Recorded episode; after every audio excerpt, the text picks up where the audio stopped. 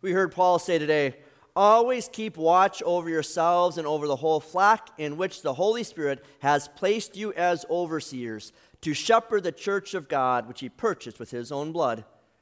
Amen. My dear Christian friends, while Paul was on his third missionary journey through Greece and Asia Minor, he was preaching salvation through Jesus Christ alone in the city of Ephesus. The only problem was this was cutting into the profits of Demetrius and the other craftsmen in the city of Ephesus because people were stopping to uh, no longer buying the silver statues of Artemis, the Greek goddess, that people would specifically come to the huge city of Ephesus to worship at her temple. Demetrius and the other craftsmen caused a mob to start, and they were leading them in chanting, Great is Artemis of the Ephesians. When the uproar finally died down and the mob dispersed, Paul decided to leave Ephesus. Now, don't think that he was fleeing in a panic because of the mob. He had always planned on leaving Ephesus to go to visit the other churches he had started in Macedonia and Greece and then he was heading to Jerusalem. Paul was a conscientious pastor and missionary, and so he cared deeply for the saints that had been converted by the Holy Spirit back in Ephesus. So he called his disciples to gather to him so that he could fortify them in the faith. Paul was the head missionary and the pastor of the other pastors and missionaries in Ephesus. He met with them at a coastal city far away from Ephesus. They were to be under shepherds of Jesus, the Good Shepherd. Because Paul didn't know if he was ever going to see them or the other saints in the city again. He had a sneaky suspicion that he was going to be martyred for his dangerous testimony.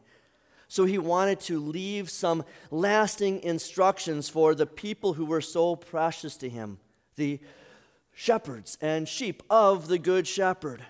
Paul wanted these spiritual leaders to have the same heart for the saints and the shepherd that he had. Though Paul is speaking to elders and pastors, we can still apply these words to ourselves. Pastor, and people, spiritual leaders in the church, spiritual leaders in your home, spiritual leaders and confidants possibly in your workplace and in college. How important are these first words? Always keep watch over yourselves and over the whole flock in which the Holy Spirit has placed you as overseers to shepherd the church of God, which he purchased with his own blood the pastor needs to be able to watch over his own faith and doctrine and life before he is able to be to watch over the faith and doctrine and life of those in his care.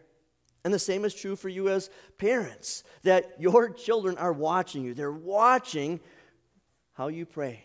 When you are setting aside time to study the scriptures, how you place the Good Shepherd as number one in your life. When I was at the seminary, I remember our professors teaching us that before we preach a sermon to the congregation, we have to first preach it and apply it to ourselves. That as pastors, we need to be reading God's word for our own enjoyment and nourishment, not just preparing for Bible studies and sermons. It's like the directions that the flight attendant gives before the plane takes off. You know, the directions you always ignore. But she's telling you what happens or what you're supposed to do when there is an emergency, that you need to take care of yourself first, to buckle up and to put the oxygen mask on. Then you can work on doing the same for your children or those that are seated next to you. This isn't being selfish or self centered. You're no good to anyone else if you're the one who is in trouble. So confess your sins before you point out the sins of others. Apply God's comfort to yourself before you give that resurrection comfort to others. Feed on God's word and sacraments so then you can invite and encourage others to receive the sacrament at the Lord's table. The Holy Spirit has called you to the high position and serious responsibility. He's called me to be your pastor. This last week, through you, he has also called Pastor Schmitzer to be your pastor. The Holy Spirit has placed you as fathers and mothers in your home and teachers in our grade school and in our high school. He has called you to be overseers in the church of God. And who are the lambs and sheep in your care? Paul says they are those who have been purchased with God's own blood. Purchased with God's own blood. I don't want you to pass over that phrase too quickly because it's a statement that is impossible, isn't it? God doesn't have blood. The only way that God can have blood is if God takes on human flesh in his incarnation and conception and birth. And then uh, that he goes to the cross and then sheds his divine blood on that cross of Calvary. But it is through that divine blood that God then has purchased back the church, you, from the devil. Now you belong to him. You are citizens in his kingdom children in his family, saints around his throne, lambs and sheep in his flock. And the Apostle Paul tells us the reason for this watchfulness. I know that after my departure, savage wolves who will not spare the flock will come in among you. There are real dangers out there, that there are spiritual predators who will come after the spiritually weak and unhealthy and inattentive. Paul is echoing the words of Jesus to his disciples Look, I am sending you out as sheep among wolves. But that doesn't mean that Jesus is not going to send them out into that danger. No, he's just warning them to be prepared. He says, Watch out for false prophets. They come to you in sheep's clothing, but inwardly they are ravenous wolves. These wolves can be practically indistinguishable from the true sheep, but they can uh, do great damage to the unsuspecting Christians. And these dangers don't just come from those that are outside of the church, the true danger comes from the wolves that look like the sheep that are inside of the church. And if you have been a member of this church for over two decades, you know the damage that one false teacher can bring upon one congregation. Paul says, even from your own group, men will rise up, twisting the truth in order to draw away disciples after them. But always being watchful is hard. Getting dressed up for worship, singing hymns, studying God's word, and praying is time consuming. Answering children's questions and sharing your faith with others is uncomfortable. Just it'd be easier if you found someone else to do it. But the thing is, the Holy Spirit doesn't call someone else. He has called you to be his overseers. The good shepherd doesn't find other people, he has found you to be his lambs and shepherds and his under shepherds. This is your calling, your responsibility, your Christian vocation. Despising God's vocation is not God pleasing being apathetic to your calling is dangerous. Ignoring the warning to be watchful is disastrous. Failure to warn others about the ravenous wolves can turn bloody. But when you fail to see to take the danger seriously, then look at the serious work of your good shepherd, that Jesus stepped in front of the danger for you, that the wolves of the Jewish Sanhedrin and the Roman soldiers, they pierced his hands and feet. When you fall into thinking that your spiritual welfare is just fine, then see the extraordinary heroism of your good shepherd. He placed himself between you and the wolves so that they would attack him and he could protect you. When you shrug about the inconvenience about being diligent in spotting spiritual danger. See the deadly diligence of our Savior who left the safety of heaven to be struck by the fangs of the ancient serpent and be pierced by the deadly spear of the centurion. When you feel content with one hour once a week of sitting in pews or on the sofa, then consider the eternity of hell that Jesus suffered during his six hours on the cross. See the price that Jesus paid with his divine human blood to acquire you as his own. You were worth dying for. And someone loved you enough to tell you about Jesus' great love for you. Brothers and sisters, I want you to close your eyes just for a moment. I want you to close your eyes. You're not going to fall asleep. And I want you to go through in your mind a spiritual scrapbook. I want you to think of the faces of the person or persons who told you about Jesus. Okay, you can open your eyes. Who did you see? Whose face popped up first? Was it maybe your dad?